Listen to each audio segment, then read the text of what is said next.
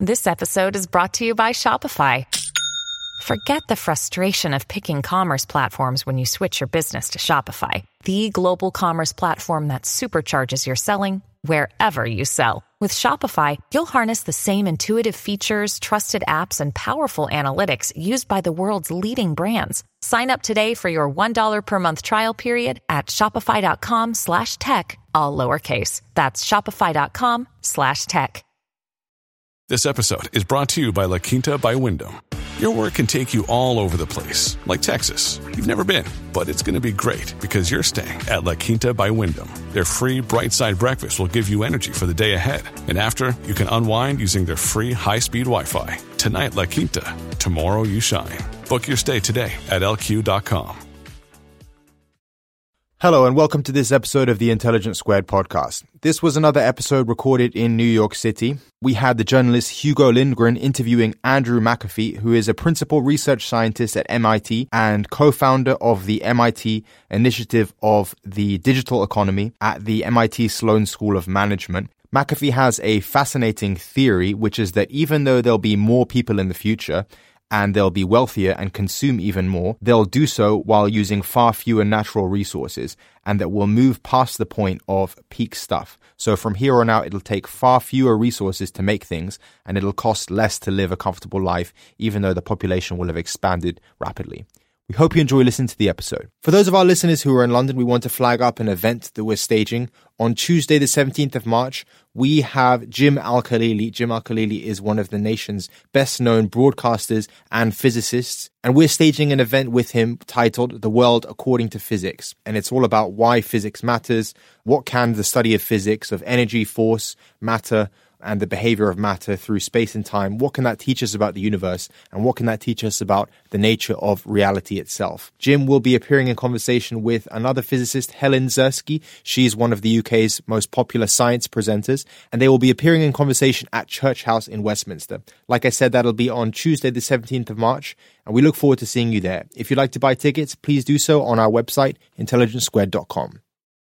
Hello, I'm Hugo Lindgren, and welcome to this week's Intelligence Squared podcast. You can sign up for regular updates about podcasts and other events at intelligencesquared.com. I'm here today with Andrew McAfee, the author of More from Less How We Finally Stopped Using Up the World and What Happens Next. Welcome to the podcast, Andy. And just to be clear, we've updated the subtitle of the book since since you got that. Oh, okay. What is the new one? Uh, the new story is the surprising story of how we learn to prosper using f- fewer resources. Okay. And what happens next. Okay. So the the, the marketing department uh, did some extra work there, or you did some extra work to change the subtitle, and got it done in time for the print run. Nice. Good work. So I'm going to start with some, with a line you had sort of towards the end of the book that kind of made me chuckle. You said, "I'm going to join this long, sad parade by arguing in favor of capitalism." Now, obviously, I, you know you're being a little a little facetious, but tell me why this parade is long and sad. The point I made is that the two subjects that leave the fewest people on the on the sidelines of a discussion are religion and capitalism.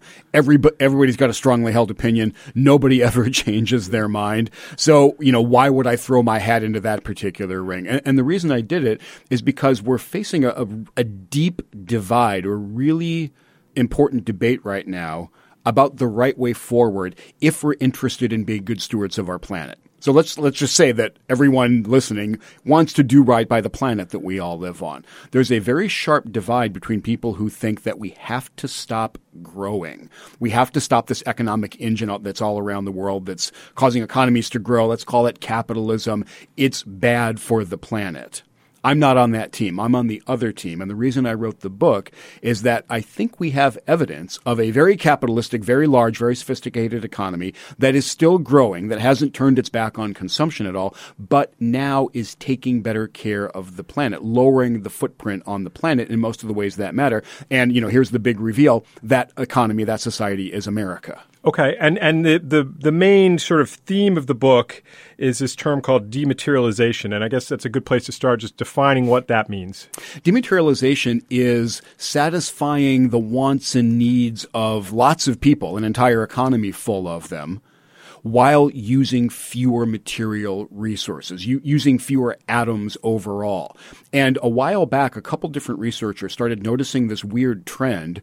First of all, in the UK, and then in the US, we noticed, noticed the same thing, which is that to be a little bit flip about it, if you weighed the overall economy every year, Mm-hmm. year after year, it would start weighing less. And, and when did this phenomenon start to be noticed, or when did it when did it become clear that this was happening? A guy named Chris Goodall noticed this, and he put peak stuff in the UK right around the year 2000. So before, well before the Great Recession. Okay. Uh, I don't think we've done exactly the same calculations for the United States, but work that Jesse Ausubel started and that I've picked up on says that if you look at most of the material inputs to an economy, you know, the molecules that we build an economy out of, obviously this is steel and aluminum and nickel and timber and paper and fertilizer, most of those are on a downward trend. Consumption of those is on a downward trend. And I want to be clear, it's not consumption per capita, it's not consumption per American, it's total consumption by all Americans put together. The other thing I, I want to stress early and often is that this is not a globalization phenomenon. One thing I hear when I bring this phenomenon up is people saying that's just because we're, we've We've outsourced exported all our pollution somewhere else. all of our pollution, all of our car, all of our material intensity, all the stuff we've just given it to China and other countries. We have outsourced to China. That's absolutely true. It doesn't explain this phenomenon. Well, it does seem intuitive to think that, right? Because I mean, if you think of like New York and London are the sort of cash registers of the world, they're not dealing in steel and oil and things directly, although they are dealing with it in sort of abstract terms. So, how do you explain eh, that? That evolution does seem to sort of. Go ahead. You're you're nodding, so I want to let you go. And one other thing that I hear very often is, oh, you're just talking about a transition to a service based economy. Right. And we should be clear America is transitioning to a service based economy. More and more of our GDP every year is accounted for by services and not manufacturing. However, we are still a manufacturing powerhouse in America, and the total amount, the total value, the total amount of stuff that we manufacture goes up just about every non-recession year. So it's incorrect to say that the reason that we are dematerializing is because we're not making things anymore. That's just not true. now, is it thought that the U.S. and the UK are ahead of the rest of the world? Are there Western European nations or other countries that are that are keeping pace or or are ahead in this regard? That's a hard question to answer because the evidence is not really systematic. There's not there's not a global body that keeps track of you know the weight of every economy and the, and the amount of consumption of every resource by country going back a long time. I looked pretty hard for it. I couldn't find comprehensive data that I thought was high enough quality. So luckily. Uh, by act of Congress, the U.S. Geological Service has been keeping track of American consumption of lots of resources since at least 1900. We have this amazing data because we got lucky in the United States. The UK apparently has similarly detailed and comprehensive data going back a long way. From what I can tell, this feels to me like a rich world phenomenon, like a richest world phenomenon. It's clearly not the case that India and China are dematerializing. Absolutely, they're not. The point I make in the book is if we want to help those countries lighten up on the planet in the ways that matter, let's get them wealthy as quickly as possible. Let's get them over that that resource transition and get them into this dematerializing world. And, and what might accomplish that? How would how would how would one accelerate that process in countries that are still in a in a in a in a prior stage of development? Uh, via trade, via globalization, and via this one-two punch that I talk about in More from Less. The one-two punch is capitalism and tech progress. And the reason I keep on arguing for capitalism and joining the long sad parade is that man, vicious competition will make will make companies seek to reduce their costs. They will look for every opportunity to reduce costs because a penny saved is a penny earned. If you have a bunch of lazy monopolists, they have no real incentive to drive down their costs. If you have nasty, intense capitalistic competition, people look around like crazy for ways to trim costs. Molecules cost money. Ergo, companies are super eager to trim molecules. And along comes this amazing tech toolkit that lets them find different ways to, you know, use fewer resources, trim a little bit of weight off that thing, get more from less. Technology helps us do that. Now, why do you think you know we're at a we're at a political moment in this country, at least, where so many young people have sort of turned against capitalism, believe it's failed? Why do you think that's happened? The Great Recession is part of the explanation. I think that really was a, a, whack to a lot of families, and a lot of people trying to launch their lives and launch their careers have, have found that much more difficult.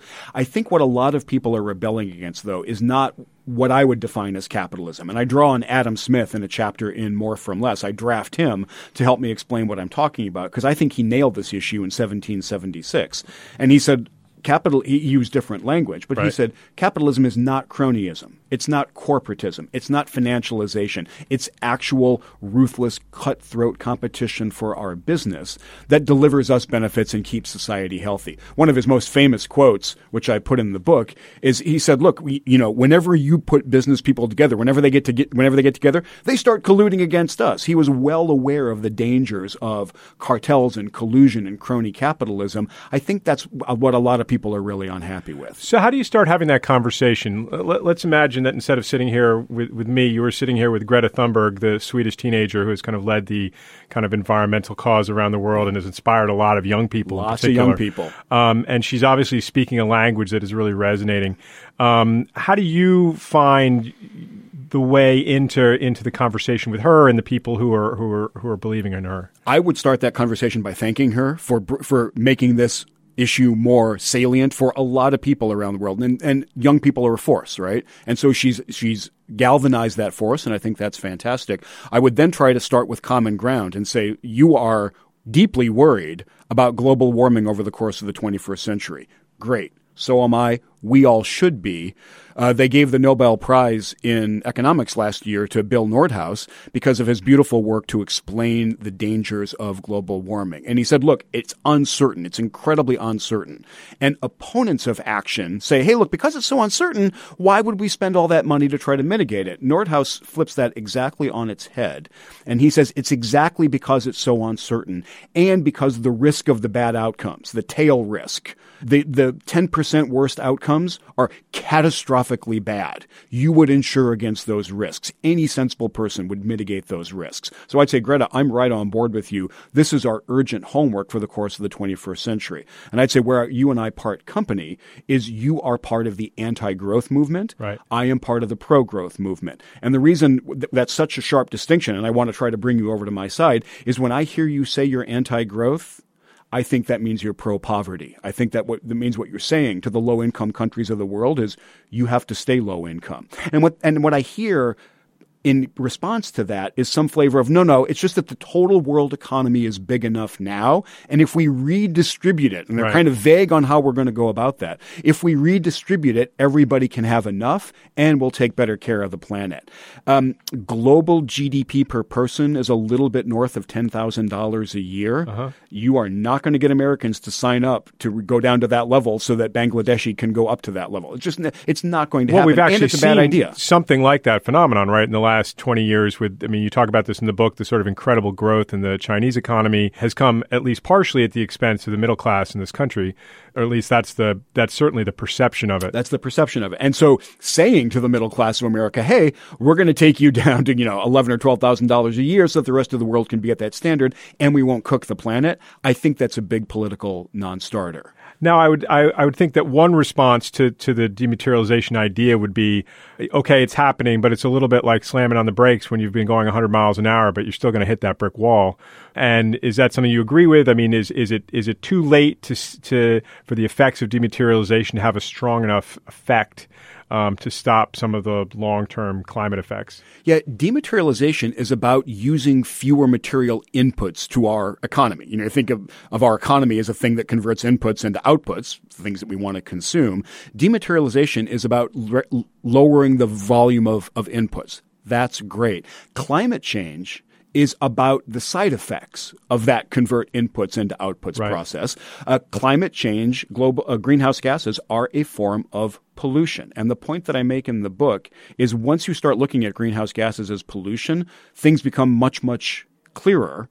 We know how to deal with pollution. The, the rich world has done amazing work at reducing air pollution, water pollution, uh, uh, f- despoiling the land. We, we've done amazing work. We have great progress on that. So we know the playbook for dealing with pollution. The frustration about climate change, uh, global warming, is that we're just not following that playbook. So I would rephrase that. I'd say, what is it actually that you're worried about? If you're worried that we're going to run out of resources for the earth, put that worry aside. That's just not a thing that we need to be concerned about. Especially Okay, that's a that's a difficult argument for a lot of people to accept. it's a super difficult argument, uh, but my point is twofold on that one. One is we have learned that rich countries are turning the corner, so we're going to be progressively taking less from the world in the years ahead. The other part of the argument, um, we live in a really big world. It's not infinite, but it has enough resources to make all of us happy, especially if we farm in intelligent ways, especially if we recycle metals. Um, huge amounts of all the aluminum ever produced in human history are in buildings and soda cans and things right now. We're pretty good at making efficient use of the world's resources. The world is big enough to supply us with what we need, especially given that peak humanity is going to happen sometime in the 21st century, and then we're going to start declining in number. The world is big enough for us. We just have to not screw it up. What, what about clean water? That's an issue, obviously, in this country. Some of the major cities in the United States have have significant water issues. Less significant than they used to be. The the river in Cleveland caught on fire in 1969. It was actually one of the things that led to the first Earth Day in 1970. And our water, it's not clean enough but our water, streams, lakes, ponds, rivers in America are so much cleaner than they were half a century ago. I'm ago. thinking more of sort of Southern California than, than the, the Great Lakes in terms of water. It's not clean water, I guess, is the issue there, but water at, at all. Yeah, and, and we have shortages of things like water, and we have water crises because of droughts and because we don't price that material. There are all kinds of farmers in California who have the right to take as much water as they want from rivers and I think from groundwater without paying anything for it. Great. That, that's a tragedy of the commons. We've known about that since uh, since 50 or, so years ago. If people don't pay for a resource, they will overconsume it. That's Econ 101. We're going to take a sh- uh, quick break for a minute. We'll be back with uh, Andy McAfee in one second. Hold on. Thank you.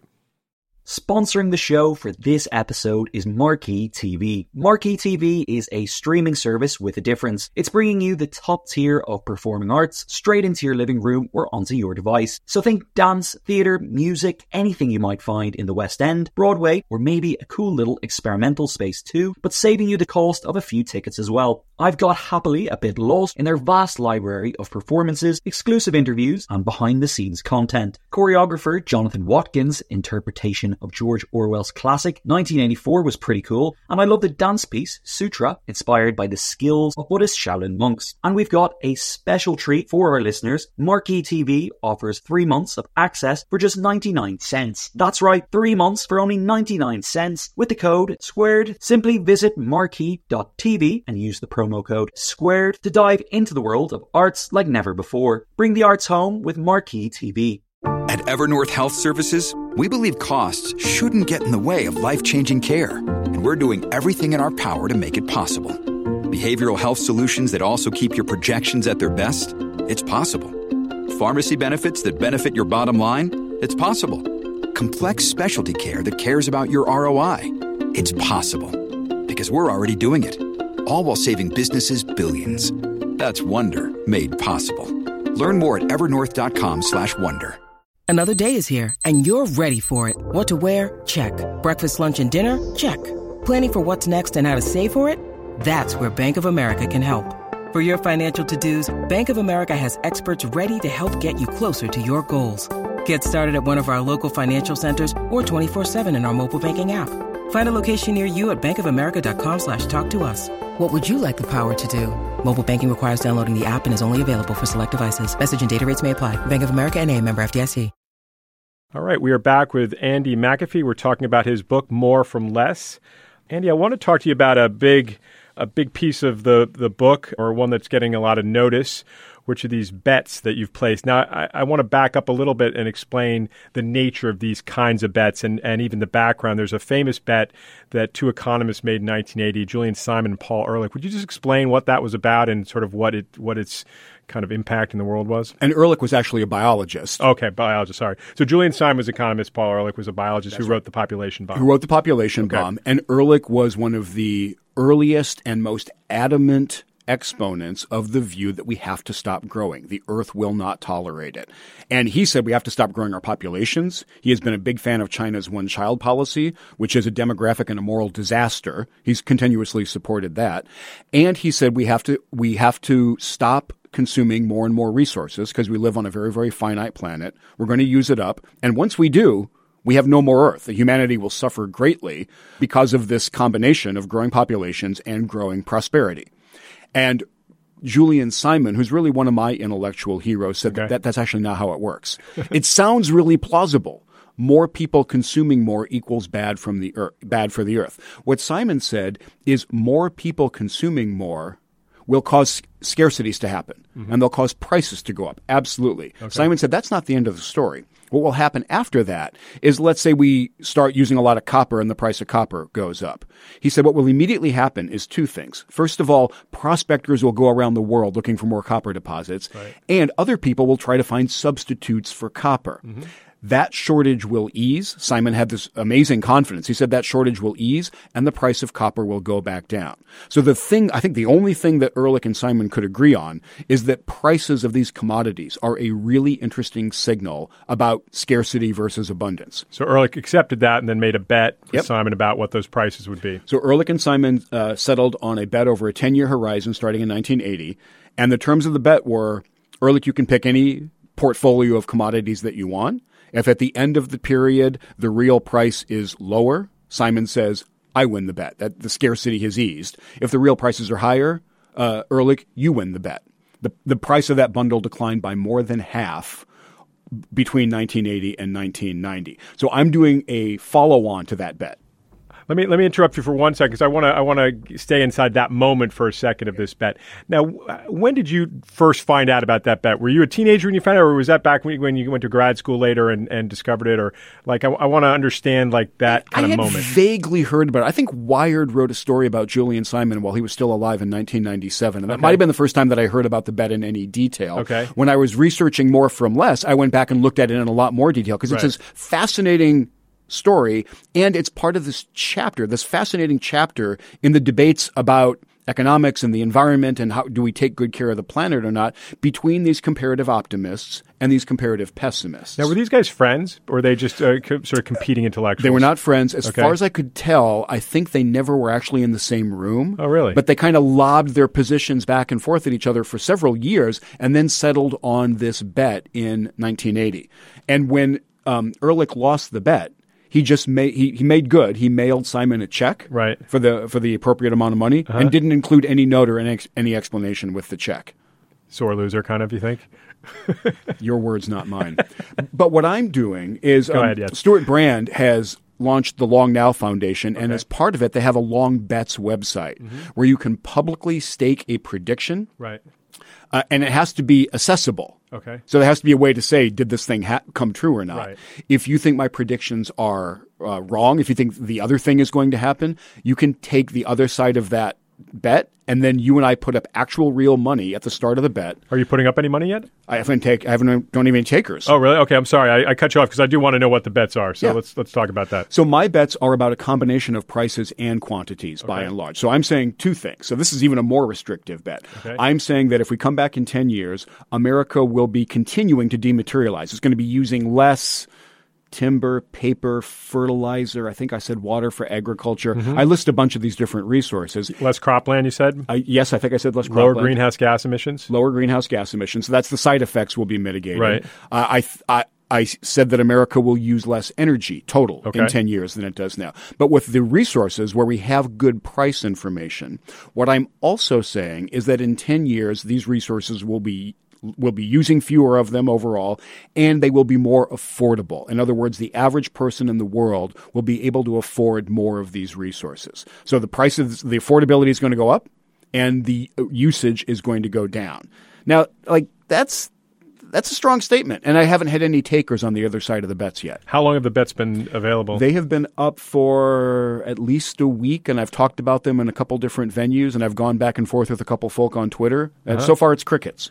and how much money are you going to be willing to put up for these things? Or I think on long bets the minimum is two hundred, but I have said that if I get up to hundred thousand dollars worth of takers, I'll, I'll take them on. oh my god. Okay. There were many like kind of really fascinating statistics in the book. One of them stood out to me. It was about milk production. so you, you, you said in 1950 we got 117 billion pounds of milk from 22 million cows. Yep. In 2015 we get 209 million pound billion pounds. I'm sorry from 9 million cows. Now, that's cited as progress, but I know some people are going to talk about the cows and what we've turned them into.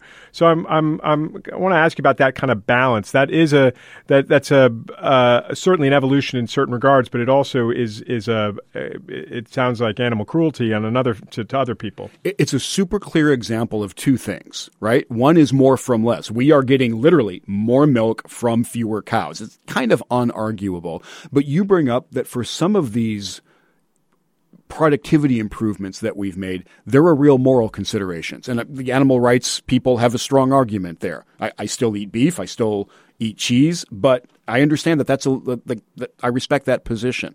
Let me take it to a, a little bit different level, but stay inside agriculture. One of the trends I document in the book is more from less with our overall our, our, our Cropland yeah, usage? with our agricultural Okay. industries, not animals, but, Right. but crops in the United States. Uh-huh. So I document that crop tonnage, or the total amount of weight of crops grown in America, goes up at, a- at a really steady rate, while at the same time we use less now fertilizer year after year, less total water for agriculture, irrigation, and a smaller and smaller uh, footprint of cropland. So just like with cows, we're getting more from less with our complete um, agricultural industry, and I don't really see a moral dimension there. You know, maybe people are worried about enslaving the stalks of wheat, but we have to eat something. Now, you uh, you state that nuclear power doesn't deserve its bad reputation. Um, I would say, however, that it has one, and it doesn't appear to be going away. Did you watch the HBO series on Chernobyl? loved it. You did. Gripping TV. Yes, it was quite quite amazing, but it's certainly not a good advertisement about the safety of nuclear power. That's exactly right. Nor is it uh, factually accurate or scientifically accurate. okay. But but what is true is that Chernobyl was by far the worst nuclear accident we've ever experienced, and it was objectively about as bad as you could imagine. There was a nuclear reactor core open to the sky and emitting its radiation for I forget how many days in a row, not too far from densely populated Europe. That that was as, about as bad as you could imagine. So, what's the Chernobyl death toll? Uh, there were fewer, I think, a lot fewer than 100 people who died directly from radiation poisoning. There Uh-huh. They were, showed that in the show pretty, yeah, and horribly. radiation poisoning is not a great way to die. Like, I absolutely acknowledge that. There was another tier of people who got thyroid cancer. Uh-huh. And I don't want to minimize any kind of cancer. If you have to have cancer, thyroid is probably one of the ones you want because you can extract some, you can take somebody's thyroid out and they can live a very healthy life. Okay. So, no, thyroid cancer is bad and Chernobyl caused it, but that didn't add to the death toll in a huge way. Okay. The official report from, I think it was the United Nations and the World Health Organization and whatnot, said that there are probably going to be about 4,000 additional cancer deaths as a total result from the entire area covered by the Chernobyl radi- you know, radiation cloud. Be about 4,000 additional deaths from cancer. However, they also said those deaths will be difficult to detect because about a third of the people die of some kind of cancer. Now, again, I'm not trying to minimize the scope of the tragedy. I'm trying to be honest about the scope of the tragedy. I, I assure you, in Europe now, there are many, many more than 4,000 deaths a year directly attributable to coal plant pollution. Just- that comparison is not even close. So how do you turn that tide, right? I mean, it feels like it's going one way pretty strongly, and it's hard to imagine anybody doing much to, to turn it back the other way. I mean, how does it how does it even start? You start by changing the conversation. Right. Right. And, and there's this kind of interesting tribe of people who are coming together for, to advocate for more nuclear power. And that includes folk like Stewart Brand. It includes Bill Gates. It includes Reid Hoffman. It includes some investors. People out there are, there's a coalition forming to try to say, guys, if we're actually being evidence driven as opposed to fear driven, Right. and if we are actually concerned about lowering greenhouse gases from all of our power generation, we have one power source right now that is, you know, very, very green, Right. very potent, very safe when you look at the evidence. The costs are at least in the ballpark. France and Sweden have very reason, a very cheap electricity in Europe, scalable and not intermittent. The problem with solar and wind is that it's not always sunny or windy.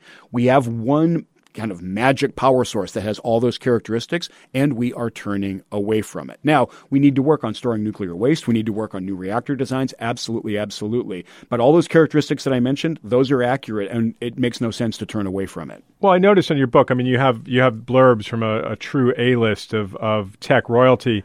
I called um, in all my favorites. no, there's some Marc Andreessen, Reid Hoffman. But I think in this country there's a little bit of a of a of a skepticism about the sort of tech world and and its sort of a sense of their self dealing, and they they haven't in this current climate at least been very been very effective at, at communicating to a, a broader base of the of the public. How, how do you think that changes? I, I'm I'm not so sure about that. I think, Okay. to your point, I think the elite conversation around technology in America and other rich countries is sharply negative these days. Uh-huh. And there is a techlash, and we are worried about the, the huge amount of power these companies wield. We should be honest. These are extraordinarily powerful, wealthy organizations. Great. We should be vigilant about that. But if you actually look globally at how people feel about technology, go try to take the smartphone away from somebody in sub-Saharan Africa and, and see how they feel about that. Uh-huh. Go try to shut off somebody's social media account in Chile, for example, and say you have you can't communicate with your network anymore. That that conversation is really not going to go anywhere. So I think there is a big difference between the rich world elite, very fretful pessimistic conversation about technology and the global attitudes and the global trends toward technology. I, I think, you know, I just happen to live in this Cambridge bubble where it's all about, oh my heavens, let's find ways to be more negative about technology than each other. That's the conversation in Cambridge. I think in, you know, up and down the Northeast corridor in elite journalistic, media, l- legal, academic circles, yeah, the conversation is extremely negative, and there there are challenges. Like I'm not saying the tech industries and the companies are perfect at all. However, do do we honestly think that we're going to be able to tread more lightly on the planet and take better care of our fellow humans? Without a heck of a lot more digital technology and a heck of a lot more innovation from from exactly these companies, there's no chance, no chance. How, how do you deal with that when you're in a public setting, when you're speaking or uh, on your book tour or whatever? Um, uh, do you get do you do you deal with anger directed at you and and and what's your what's your what, how do you deal with it? it comes sometimes in public. Uh-huh. a- And it comes more often on social media. So when I've put, you know, claims from the book and graphs and, and put out some of my arguments on Twitter, Right. you get this reflexive hostility back. And you, I think you just have to have a, th- a thick skin about it. If I find somebody who just who doesn't just want to flame me, Right. but they actually want to have a conversation, then like the, with the hypothetical question with Greta, Right. start by acknowledging common ground. Start Right. by saying, "Look, I think we're actually worried about the same challenges. Let me tell you why why I b- believe the things that I believe." Uh, Do you have meaningful exchanges on social media? Is that does, is that still possible? It, yeah, it is still possible. I'm, I'm not saying it's the norm, it's the rule, but I have come across people who ask, I can tell they're asking a sincere question. They're not just sea lioning me. They're asking a sincere question and they're, they'll take the evidence on board. Now, you very rarely get the immediate epiphany. Oh my God, I've been wrong about everything and you're completely right. But you can, you can kind of sense That- has some- that ever happened? No, No. no, And you know the, the the somewhat pessimistic way to say it is that you will never displace a feeling with a fact. Right. I, I'm a little more optimistic than that. If you start from common ground and say, "Here's why I believe what I believe," you know, w- take a look, weigh the evidence, and maybe you, maybe you'll shift your viewpoint. Some people will. one of the pleasures of the book is that there's just all kinds of great sort of bits of history and and, and science and, and economics in there. And and uh, on the subject of sad stories, there's one about the disappearance of the bison from from the Great Plains, and and there was a, just a little like detail in there that kind of struck me that that one of the one of the things that led to the acceleration anyway of of its disappearance was the popularity of bison robes Yeah. which I hadn't heard about, and uh, that struck me as a kind of perfect example of a of sort of capitalism at its worst, where Exactly. where this this this sort of like trendy thing happens that has no long term or even short term benefit to the well being of humanity, and it has sort of real world effects that are you, you know kind of irreversible.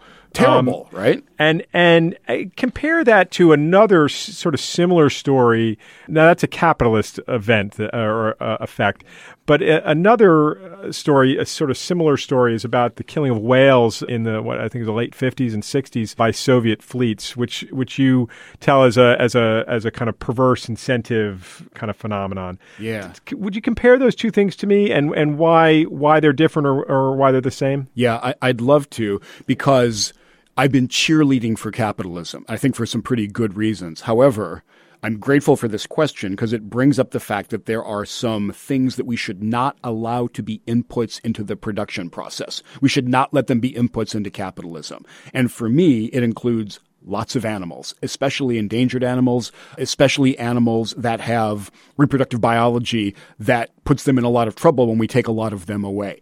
Absolutely. And the story of the bison hunts in the 19th century is this great example of what I'm talking about. There was a fad on the East Coast for buffalo robes. Okay, great. At the same time, there were steamships. Here's where the, the industrial era comes in because we got mm-hmm. steam power going up the Mississippi and the Missouri rivers into where the Great Plains tribes were. And these um, Native Americans were amazing buffalo hunters, especially once they got industrial age rifles. Right. And so, great.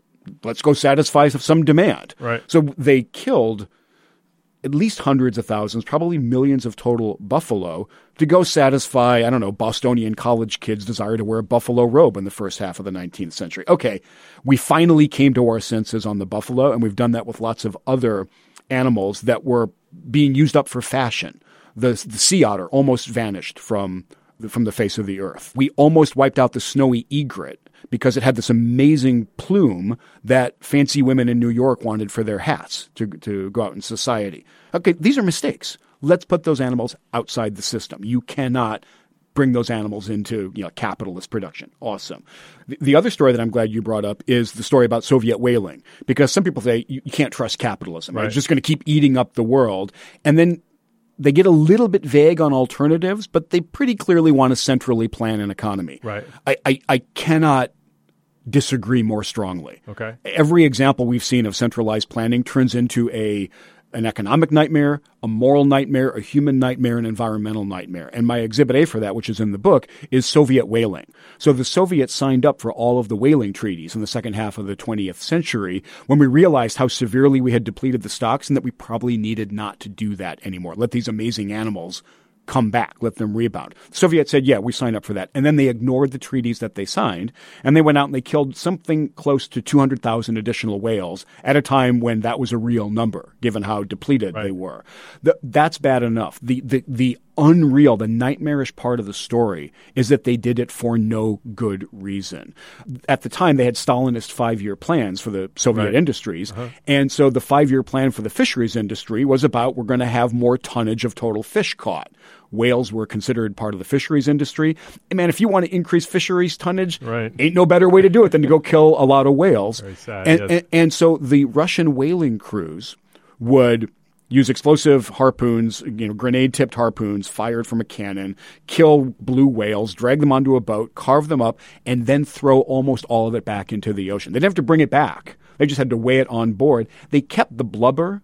Russia was, the Soviet Union was already self sufficient in oil, had great uh, right. uh, hydrocarbon reserves. Didn't even need the blubber to boil down into oil, but they could come back and report their catch, and they were heroes of socialist production because of this. It's just kind of this this nightmarish scenario that went on for years, and came very close to wiping out at least some subspecies of whales.